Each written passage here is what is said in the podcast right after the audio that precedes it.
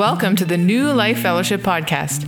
New Life Fellowship is a community of grace in Kitchener, Ontario, Canada. Our goal is to teach and share and experience the life of Jesus Christ together. You're about to listen to a message from one of our meetings. Please make sure to check out our website, newlifekw.ca. Without further ado, let's listen in. Now, I want to welcome those who are joining us online. Uh, for those who don't know me, I'm, I'm, Pastor Ross Gilbert. I'm the lead pastor here, and I'm, I'm excited for this morning because of the, the message. Uh, there's, there's an idea, there's a phrase out there or a saying out there uh, at times life is hard, and the rest of the time it's just brutal.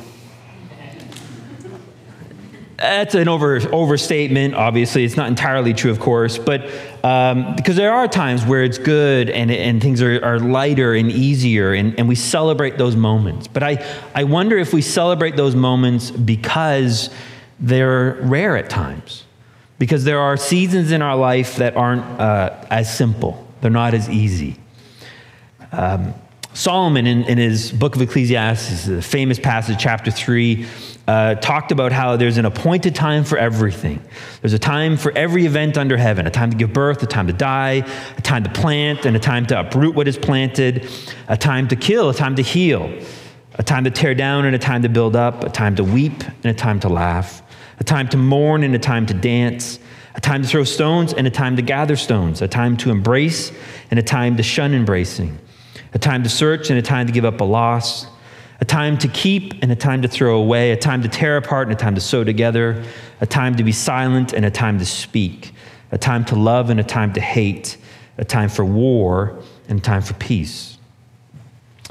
There's a season for everything, and, and life consists of, of good and easy times as well as hard and difficult times. And, and while that may not always happen in the, the same proportions that we would prefer, there is for all of us seasons of hardship, seasons of difficulties. But because there is a purpose in those hardships, a purpose in those things, it's good that we endure them. Whether they be physical struggles, maybe there'll be uh, health issues, or, or maybe just as you get older and just age kicks in and you start to, your body starts to wear down. Maybe there's emotional issues where you're struggling through seasons of depression, seasons of anxiety, or relationship issues or maybe even spiritual issues in the sense that you feel, keyword feel, far from God. You feel like, like God is distant from you, or He's not answering your prayers, or maybe even having times of doubt with God. We all face these struggles. But knowing that we all face these struggles doesn't immediately make them easy, doesn't immediately uh, t- take away how hard and difficult they are.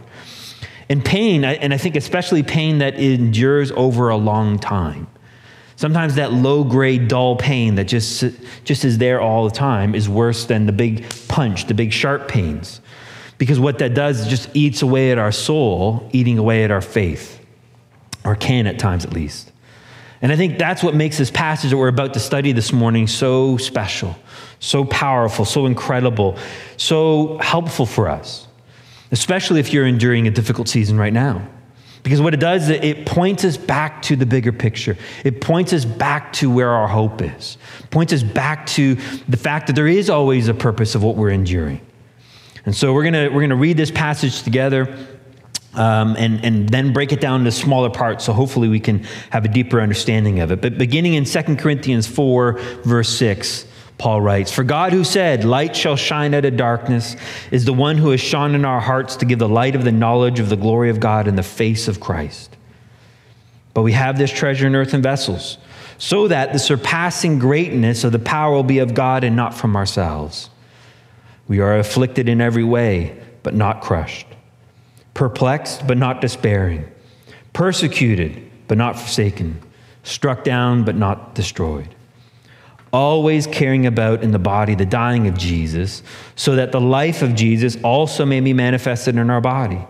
For we who live are constantly being delivered over to death for Jesus' sake, so that the life of Jesus also may be manifested in our mortal flesh. So death works in us, but life in you. Let's pray.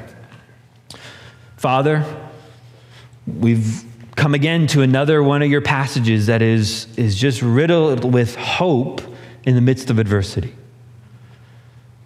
a passage that speaks of life in the midst of death. A passage that I hope will encourage each and every one of us who are in that season right now. And that's something that will remind us for the next time we're in those seasons. And so, Holy Spirit, Comforter, would you come now and speak? Would you be the teacher through me to each person listening right now? And may they hear your words of encouragement, your words of hope, your words of, of comfort. Not to in any way diminish what we're going through, but provide the hope and the sustenance to get through it, the perseverance that we need. In your name we pray, amen. Well, whenever, whenever you're studying the scriptures, it's really important to keep the larger context in mind. Uh, the context will always help you understand the meaning of a passage uh, and keep you from going down the wrong path and misapplying it. Uh, every, every cult, every uh, uh, bad teaching would be able to point to a scripture, but what they've done is they've taken that scripture and they've twisted it and they've made it mean something that it doesn't. So the context helps protect you against that. For example, the phrase, I need to put her down means two very different things depending on the context. If you're talking about a terminally ill dog, that's very different than a parent talking about her little baby. At least I hope it would be different, right? And so the outcomes you don't want to mix up on those things, right? Uh, I had a thought about grandma in there, but I wasn't sure I didn't want to go down that route. So, uh, so the context in that conversation will let you know which what that phrase is really meaning by it. And so I mention all this because right now in this passage, Paul's very much in the middle of a conversation. He's in the middle of this, this uh, great passage that he's writing to the, the original readers of this letter, which is his dear beloved friends in the city of Corinth. And, and the passage that we're about to study really is a, a deeper commentary of the one we studied last week, the first five verses of this chapter. But I want to, to kind of set the context, set the table, do a, a, really, really brief recap of some of the highlights that brought us up to this point, right? So, what Paul's doing is he's explaining to the Corinthians why things have unfolded the way they have, right? Was, they went through a rough patch relationally, and so he's trying to repair that by sharing his heart with them, sharing his motivation with them, and why he's doing the things he's doing. And to do that, what he's doing is describing what a new covenant minister is. And remember, who are the new covenant ministers? Is it just the pastors? Is it the evangelists? Is it the teachers? Who are the new covenant ministers?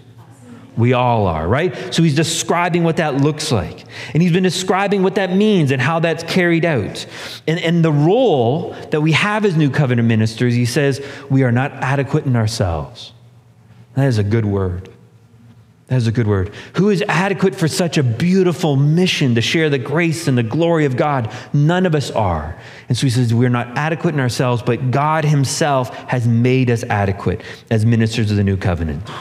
And so, in this role, as these ministers, what we do is we preach Jesus, not, not a historical Jesus.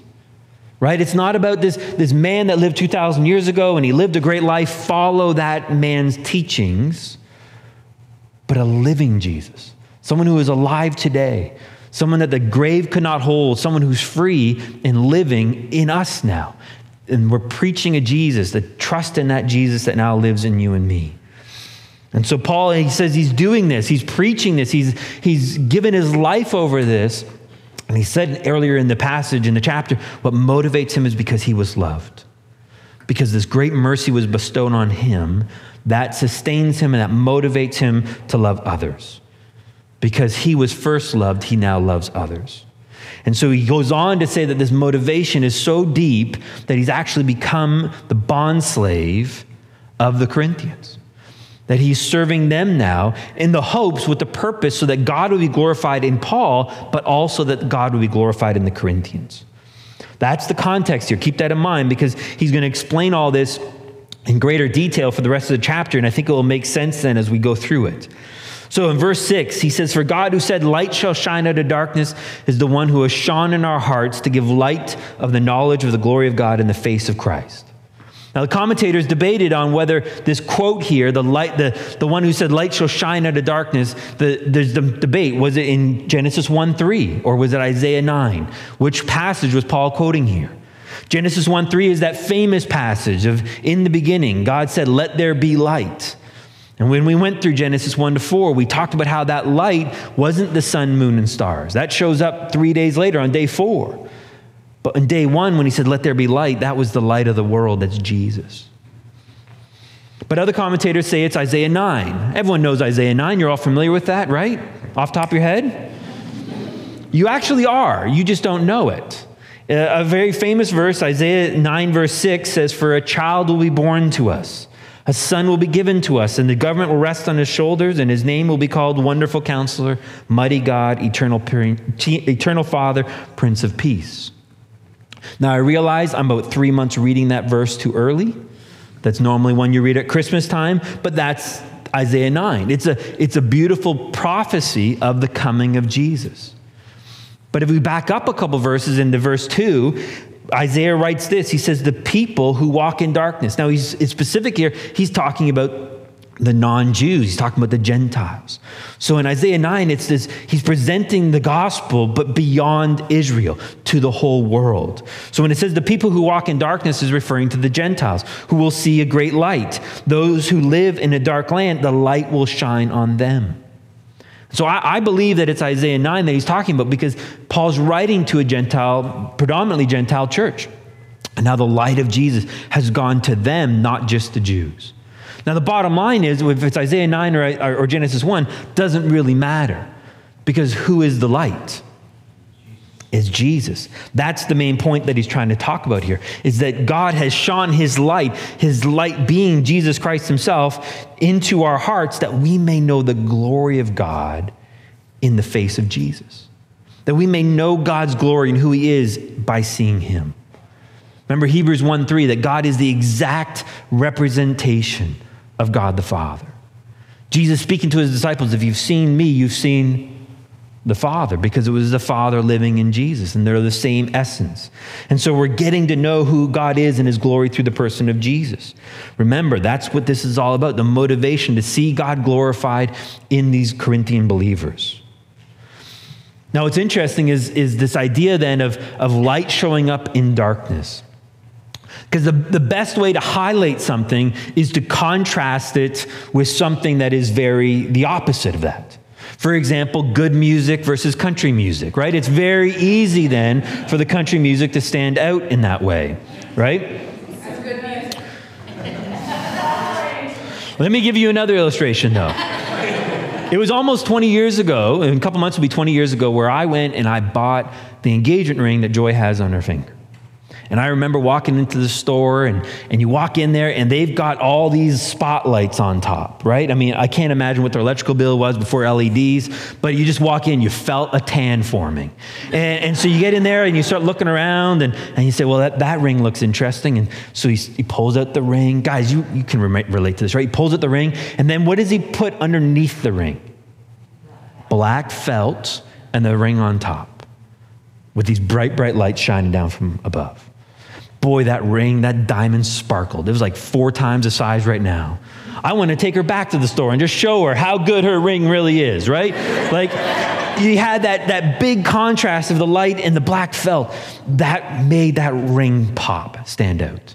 And that's what God's doing here is this light in the midst of darkness is going to be, be popping. It's going to show. And so is there any bigger contrast than God and fallen man and sinful man? God's grace is highlighted in the fact that He's redeemed you and I, that He's He shone His light into the darkness of our hearts before we knew Him. God redeemed the sinner because He didn't have to, He didn't owe it to us. No one deserves God's grace ever, and yet He chose to do so. The beautiful light of Jesus versus the darkness of man's fallen heart. The fact that God didn't wait for you and I to clean up our, our life, to clean up our act, but rather he rescued us while we were in that mess. Romans 5 8, God demonstrates his love for us that while you were still sinners, while you, you were flawed and broken and not good enough, that's when Christ died for you. And so God's grace is, is not greater because of the darkness. It doesn't need it to be dark for it to be great. It's great on its own, but rather it shows up best in the darkness. Put it this way if I have a flashlight and I go outside right now or at noon and I turn that flashlight on, it's bright, but it doesn't make much of a difference. But if, if I do it at night now, at midnight, the flashlight isn't any brighter, but now it shows up better. And that's with God's grace. God's grace shows up best in the midst of the darkness. It shows up best in the, in the sense of with fallen man. It, it's why we love the testimonies of people who seem so far from grace. Like, like the prodigal son and that story about how he, he just wasted everything, he abandoned everything, and yet when he came back, the father loved him and the father accepted him because God's grace was waiting for him. And for those people who don't like pineapple on pizza, I want you to know God's grace is waiting for you too. It's important to know that. Verse 7. Verse 7. It says but, but really it's so. It's a continuation. It's, he's, he's, applying the idea. So, because he's shone this light in the darkness of our hearts, so we have this treasure in earthen vessels, so that surpassing greatness of the power will be of God and not from ourselves.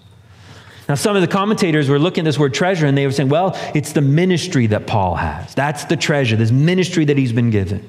And others said, well, no, it's, it's the gospel, it's the good news that he has. I don't think it's either. I think the treasure is a person, is Jesus Christ. That's what we've been given. And so, Jesus himself, the Lord of Lords, the King of Kings, the Majesty of Majesties, the one who made all things from the beginning, the Prince of Peace, the wonderful counselor. Think about it. Greg, he's taken up permanent residence inside of you. Perfect God and little itty bitty you. That's incredible. This treasure I love how one commentator puts it. He says, The astonishing thing is that such a divine treasure, God's own presence of grace, the ultimate of what is heavenly, absolute priceless, absolutely priceless, beyond the value of all rubies and diamonds of earth, should be placed in such miserable vessels and be kept in them so long. One would expect that this treasure would be entrusted only in vessels of the highest value, be placed where they and their treasure are only admired and are only ever handled with utmost care and reverence but see what God has done. That God would put his life in each and every one of us as we put our faith in him. Don't, don't let that truth become so commonplace that you just skip over it. Don't ever lose the awe and the wonder that Christ is in you right now, Barry. That's such a powerful truth. And so, this treasure, Jesus, now living in you and I as an earthen vessel Let's, let's define this earthen vessel. The, the Greek word, I think, is ostra, ostrakis. And it's, it's used by archaeologists and so forth. It refers to anything that is, is made of clay. So, clay pots or clay shards. They often find these with every archaeological dig. They'll find all these broken shards or broken pots. And it was, it was a very common thing, kind of like, like plates and cups and bowls in our own home. And what was interesting about these earthen vessels, these, these ostrakis, was that they were disposable. That if, if one broke, it broke. They're cheap. You replace it, and off you went. They didn't cost very much. They were very simple. There was nothing special about them. And that's what you and I are compared to ordinary, give no second thought to pieces of clay. Isn't that exciting? Right? But that's, that's what he's comparing it to. And he says he's putting this light into these earthen vessels. So let's, let's think about that a little bit, right? Let's imagine we got a clay pot, an earthen vessel, and we put a light inside the clay pot. Is the light coming from the pot? No, it's coming from the light inside the pot. Because the pot itself cannot produce any light. All it does is contain the light. And right there, right off the bat, we got this beautiful picture. There are two big takeaways, simple takeaways, powerful takeaways. First, you don't need to be something ornate. You don't need to be something special to be used of God. You know, often, often we think it's got to be something beautiful and, and perfect, and everything's got to be just like, wow, stand out. And yet, sometimes it's the most common items that God uses. You think about it. If you have this beautiful vase or vase or, or pot, I don't know, whatever it is, right? If you have this beautiful um, you know, ornamental piece of, of glassware, it's often you know, put on, on, a, on a mantle and looked at, but never used. And then you have that simple bowl that every day is used over and over and over and over again. God doesn't need you to be something special. He just needs you to trust him so he can be special in you. the surpassing greatness would be of God and not of yourselves. And so that's the second thing that's so incredible here is the power which offers that love, which offers that strength and that wisdom and that kindness and that peace, everything you and I need in every given moment. that power doesn't come from you any more than light comes from the pot. It's coming from the life of Jesus inside of you and I. It's Christ in you that does that. But let's go further in our picture, right? So we've got that clay pot, and we got a, a, light, maybe it's a candle, and we put it in the middle of that pot, and we shut all the lights off in this room. How much light is coming out of that pot? Not much, really. Right? If it's like you think about those those uh, those brown earthen pots, clay pots, eh, they're pretty thick walls. And so, really, all you get is a light that comes up and shines and makes a nice little spotlight on the ceiling, but the rest of the room is still dark. And so, the danger now becomes that clay pot can actually inhibit the amount of light. So, if I want to have more light released from that pot, what do I need to do? Put some holes in that pot, right? Maybe take a bit of a hammer and start to put some cracks in it or, or chip away at it in order to get more light to, to come out. Now, if that pot could talk, what would it be saying? I don't like this plan. This isn't good. In fact, you're devaluing me now. In fact, now I'm something I'm broken and I'm cracked and, and I'm not good enough anymore. And yet that's exactly what God and that's what Paul is talking about, what God is wanting to do. So uh, I think I want, I want Isaac, I want you to know God wants you to be a crackpot Christian. I think that's really the takeaway here. and you are well on your way. Well, well on your way. But this, this idea here of, of to chip away allows that light to, to come out more, and thereby lighting up the rest of the room for the rest of us in better ways. So that's what I think Paul has in mind here as he continues on into verse 8. He says, We are afflicted in every way but not crushed, perplexed, but not despairing, persecuted, but not forsaken, struck down, but not destroyed. I, lo- I love these two verses. Four couplets this, but not that. This, but not that. The, the, the power and the significance, really, of, of these two verses is all in one little word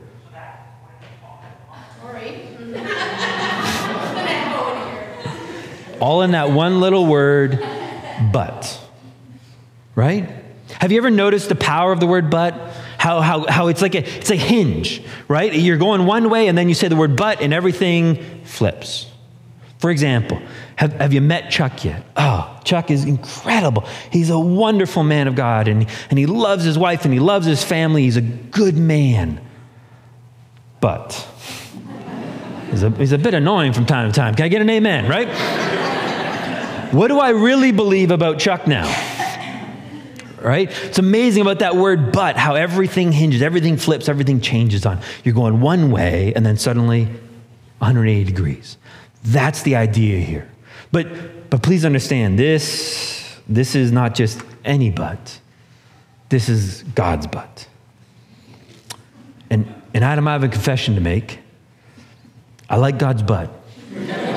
I cannot lie you brothers cannot deny.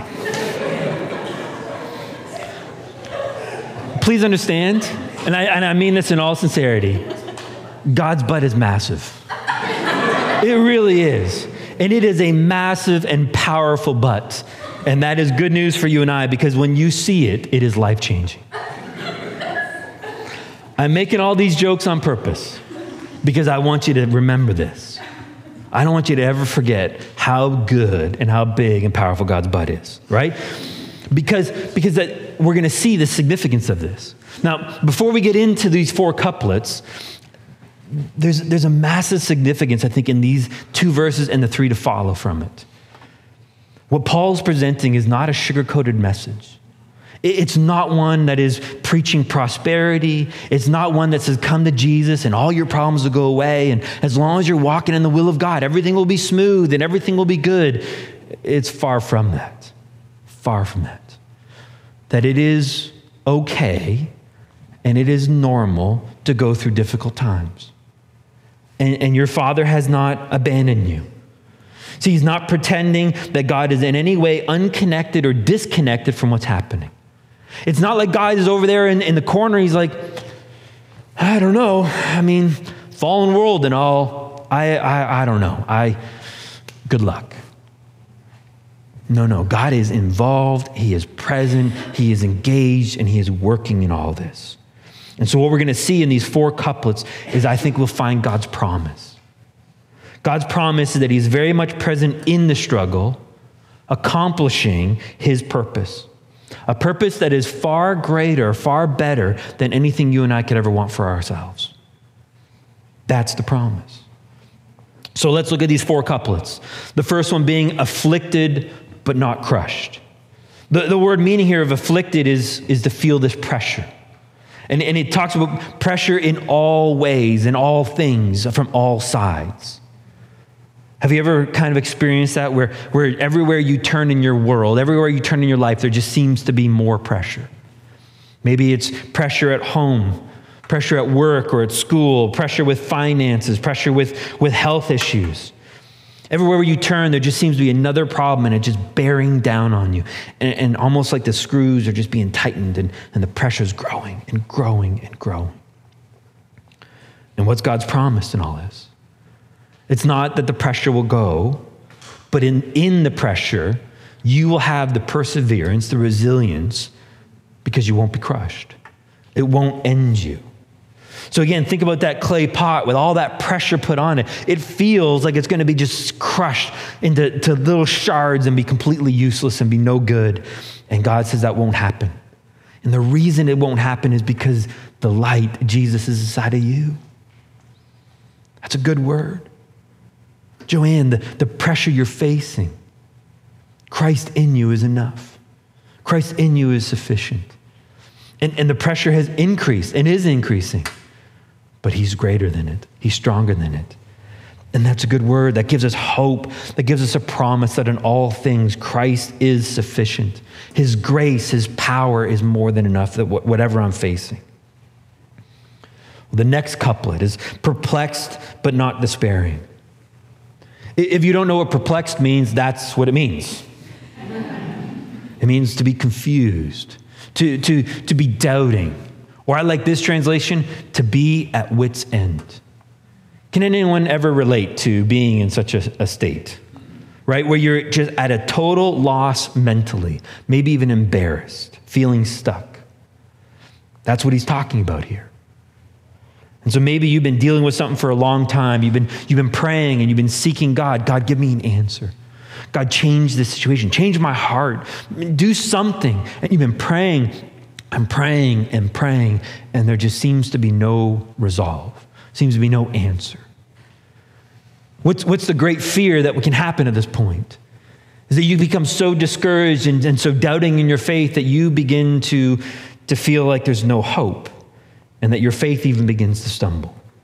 And so God's promises you will not be despairing, that there's always hope. And I think the hope for you and I is that God is always at work always at work, redeeming for our good what we're experiencing. That's Romans 8 28 and 29. That God uses all things, not just the good things, not the easy things, not the spiritual things, but all things the good, the bad, and the stuff that gives us ugly cries. He's using all things for our good, for our benefit, that we might be conformed into the image of Jesus Christ. The, the struggle is when we just don't quite see the change right away. But there's great illustration, I think, that God's given us in nature. Uh, you, you, take a Chinese bamboo uh, p- seed and you plant it in the ground, and every day you water it and you look after it for five years, you'll see nothing. It will look like just, just a barren patch of ground. And then after five years, a little sprout will begin to finally break through the ground, and six weeks later, that little sprout will be 90 feet tall. Now, you'd be mistaken to say that that plant grew 90 feet in six weeks. It took five years and six weeks for that plant to grow 90 feet. It's just that we didn't see what was happening in those first five years. It seemed that nothing was happening, and yet those five years were preparing it for those six weeks of growth. And so sometimes in our lives, you're in that five year period where you just don't see what God's doing. You might even be thinking that I, you know, five years, that was 10 years ago. And that's true. I mean, that's, that's what David went through. It's what Abraham went through for 25 years, waiting for God's promise to finally come to fruition. But when it happens, you'll see it. But it's not that God was dormant. It wasn't God was, was asleep at the wheel. He was working, and He is working right now. Which can lead us, I think, to the next couplet, which is persecuted but not forsaken. The meaning of persecuted is to be attacked, to, to literally be chased down by an enemy. Maybe this happens when people make accusations against you and your character. Or people, those who are your closest to, those who you've trusted, they may begin to gossip about you to others and, and share lies and, and begin to question your motives and question your characters in order to sow division and turn others against you. And so you see this persecution. And, and the danger in that moment is you start to feel alone, that you're being picked on and being attacked. And so, what's God's promise? It says, You will not be forsaken. You will not be forgotten or abandoned. I will, I will be with you always, Jesus says. I'll never abandon you. I'll always stand beside you. And you'll never be alone. Never alone. Nikki, that's a, that's a song title I think you should think about. Just saying. Well, that brings us now to the fourth couplet struck down or knocked out, but not destroyed. The, the image here of being struck down is like a boxer, like you would expect, where, where you've just taken so many punches to the head, you've been flattened on your back. Knocked down. Maybe, maybe it's a, something in your life where you feel like you failed and it, you just don't know if there's any hope, any redemption. Maybe you've blown it in your marriage. Maybe you've blown it financially. Maybe you've blown it with some kind of sin in your past. And maybe it's not that past, maybe it's in your present. And you just feel like, I can never recover from this. Maybe even feel like God can't forgive you. But God's promise is that though you are knocked down, you are not destroyed, you are not knocked out. That God is able to make you stand, as it says in Jude. He's able to redeem anything. Think about it. If the God of the universe could redeem Calvary, the greatest sin, the greatest injustice, the, the greatest darkness this world has ever seen. If God could redeem Calvary, can He not redeem you? Can He not redeem your sin and your failure? You bet He can. And so, nothing that you've faced, nothing that we've, we've gone through is the end of the story because the, the fight's not over. And so we get back up. Again, like we said, like Rocky, we get back up and we keep trusting Jesus. So we're, we're pressured, we're afflicted, but not crushed. We're perplexed, but we're not despairing. We're persecuted, but not forsaken. We're knocked down, but not destroyed. So, what's our response in these moments? Well, verse 10, Paul goes on, he says, always caring about in the body the dying of Jesus so that the life of Jesus also may be manifested in our body. For we who live are constantly being delivered over to death for Jesus' sake, so that our life, so the life of Jesus also may be manifested in our mortal flesh. Do you see what he's doing? He's gone back to we preach Jesus. That's what it's about. And, and I, I want to, again, I want to stress the importance of that.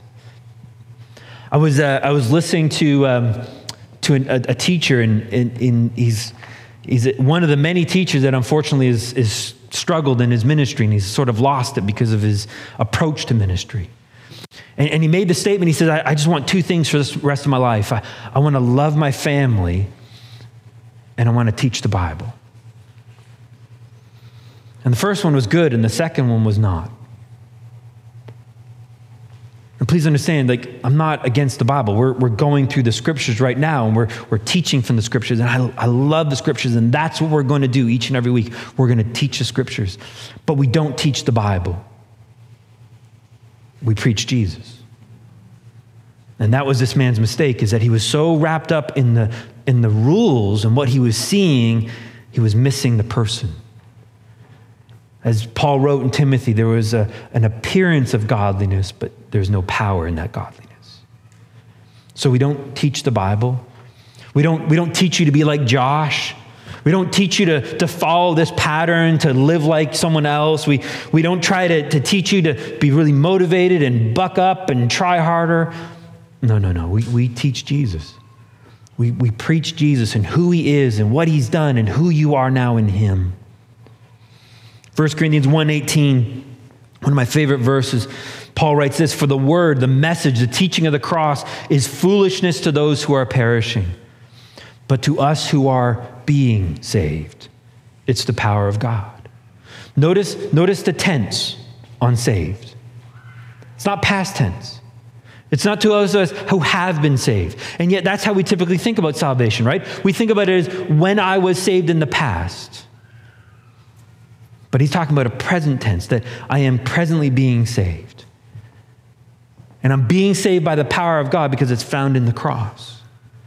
And that's what we want to teach Jesus Christ and Him crucified. What is He accomplished on that cross?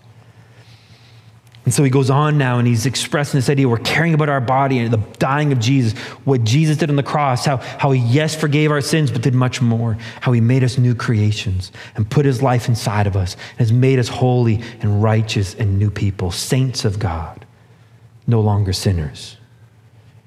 And then he goes on and he says, in, in, this phrase here of Jesus manifested in our body. He says it in verse 10 and he says it again in verse 11.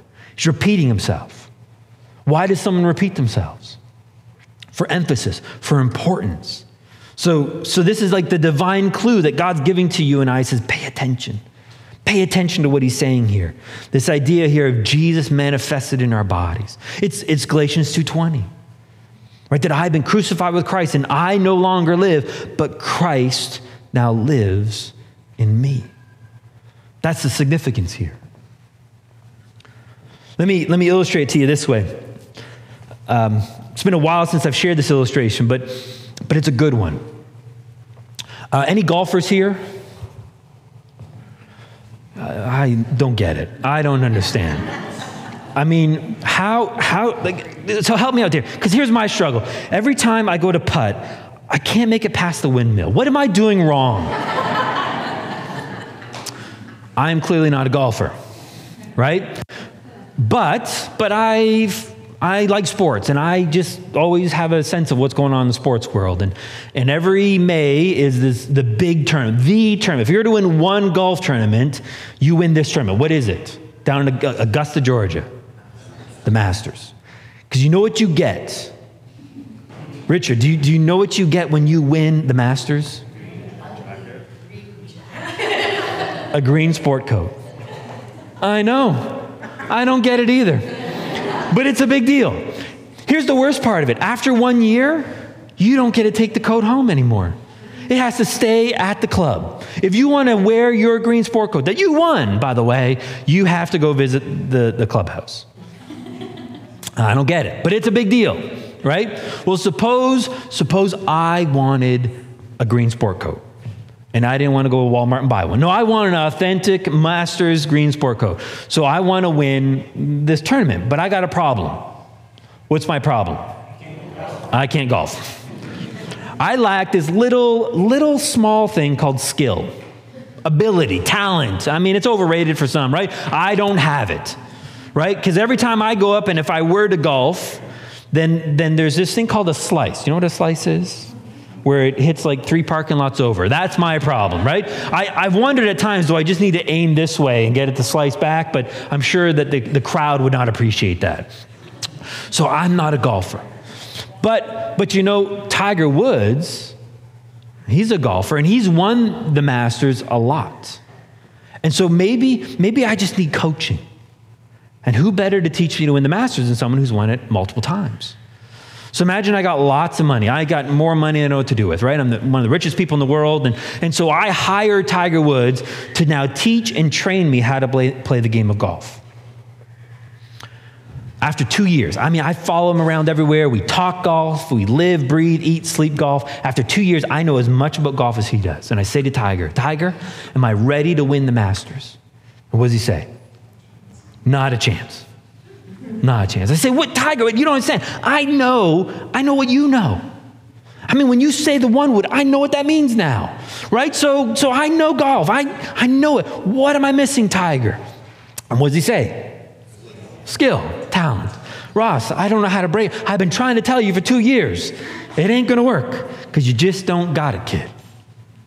Well, I'm devastated. I'm heartbroken over this, this, this reality, this truth that I'm never going to have my green sport coat. And Tiger can see the dejection. He sees the, the sadness and, the, and the, the grief in my eyes. And he says, Well, there is there's one way. What we can do is, is we can unzip you, and I can step inside of you with all of my talents and all of my abilities. Now, if you didn't realize that this is a make believe story, when I said I was rich, that's where we left reality, okay? So we haven't been in reality for a long time, right? So, but he says there's a, there's a zipper, and he said, it runs from the top of your head down the back of your left leg, and I can unzip you and step inside of you. And so, sure enough, he, he finds it. It was somewhere in behind the man bun. That's why I never saw it. That's why, Craig. But, but he unzips me, and now, now Tiger Woods, in all of his ability, steps into me. And now in that moment, I have his power, I have his strength. And so I walk up to that first tee, that first hole. And you can almost hear Jim Nantz, the announcer, saying, Well, we have this new golfer, amateur Ross Gilbert. Never heard of him, coming from Canada. We're going to see what he can do. And I say, Okay, Tiger, we're going to trust you on this whole one. What should we do? He says, I would do the one wood. I know what that is. So I grab the club, but I say, Tiger, I'm going to trust you, not me, because I don't have the ability, right? You do. And he says, That's right. And so, trusting Tiger, I hit it and actually goes straight. Now, was it me or Tiger? The answer was yes. right? It was me trusting Tiger Woods in me, and he hit the shot. In fact, Jim Nantz, the announcer, might say, You know, his swing reminds me of a Tiger Woods. Because it was. That's the gospel, guys. That's what Paul's talking about here. Jesus manifested in you and I, in our bodies, in our mortal flesh. It's not me trying to be like Jesus, it's not me trying to imitate Jesus. Because that's the lie in the garden, right? That you can do something to be like God. No, don't, tr- don't try that. Let God be God in you.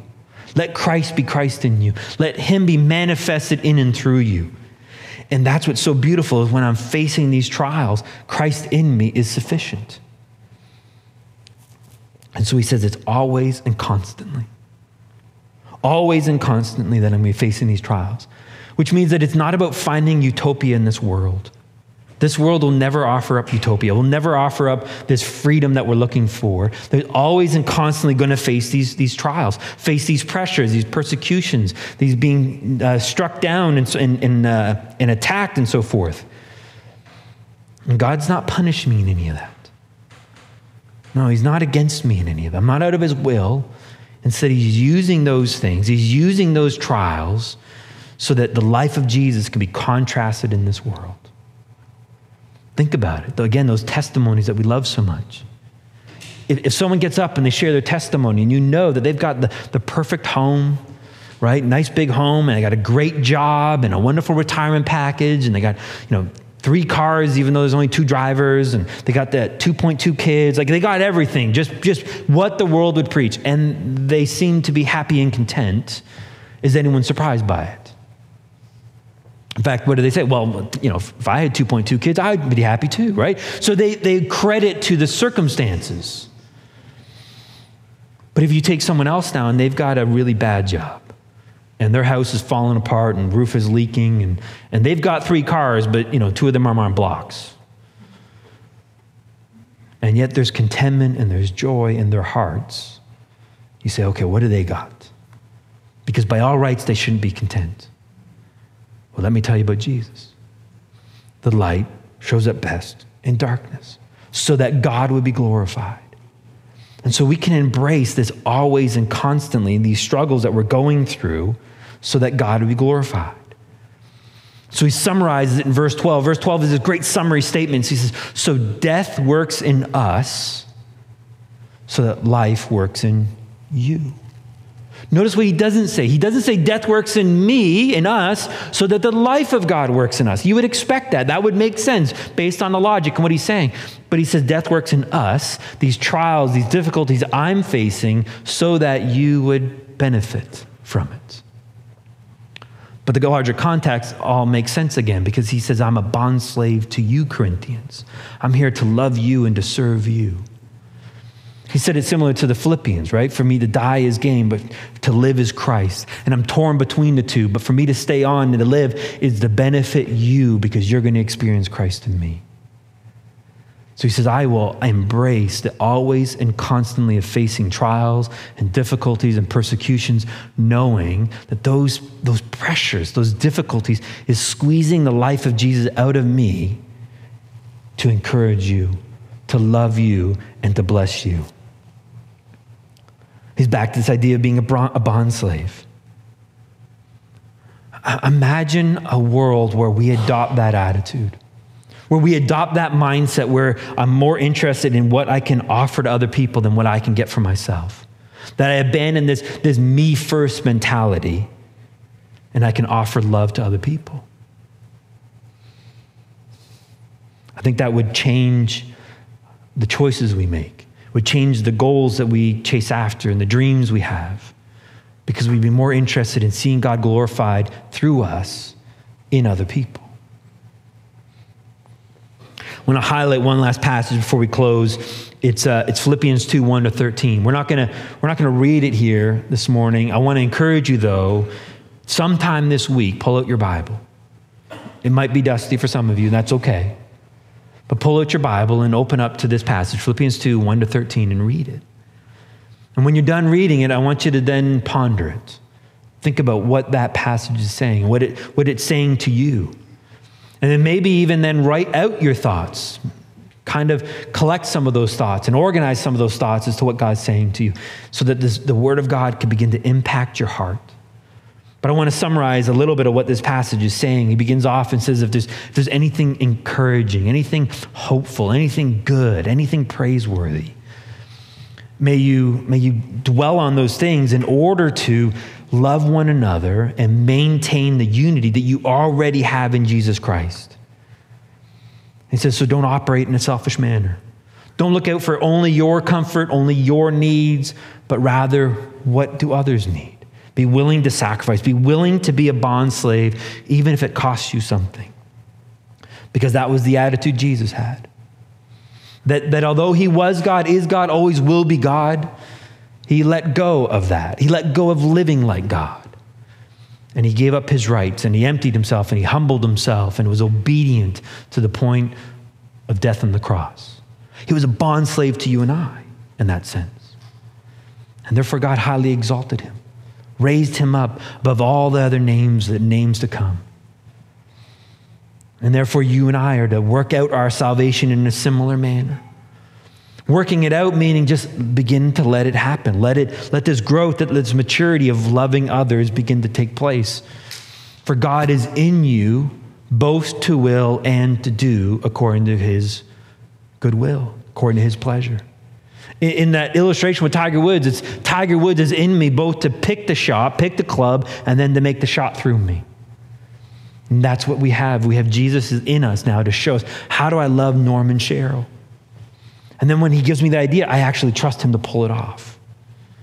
And now Christ in me is loving Norman Cheryl, and God is glorified through me in them. And then they get to love Kim and Adam. And Kim and Adam, well, Kim, maybe Adam, can love Josh and Sarah. And this, this thing could begin to spread like a wildfire. And so there's no better place for it to start than at home, with our own family, in, in our church in our friends. And if we can just begin to do that, I think it could begin to impact this world. And the world will see Christ in you, because that's what we're preaching. That in God's big but. Let's pray. Father, thank you for the reality that we're not abandoned. We're not crushed. We're not forsaken. We're not struck down. That's not the end of the story. Far from it. And although this may be always and constantly happening to us, we can always and constantly be reminded of the truth the truth of the gospel, of who you are, of what you've done, of what you've accomplished, who you've made us, how you've changed us, and who you are in us today. And as we are reminded and we're focused on that, that life of Jesus can now flow through us. May we hold on to that beautiful truth this, week, just this day. In your name we pray. Amen. You've been listening to the New Life Fellowship podcast. Thanks for joining us. For more great content, please be sure to check out our website, newlifekw.ca, and sign up for our mailing list. Subscribers will receive our The Life in the Apartment ebook that is sure to encourage and bless.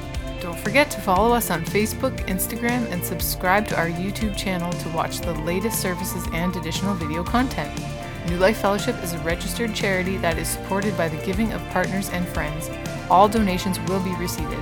If you would like to donate, donate at newlifekw.ca. Your giving is highly valued and appreciated. You are loved. Take care.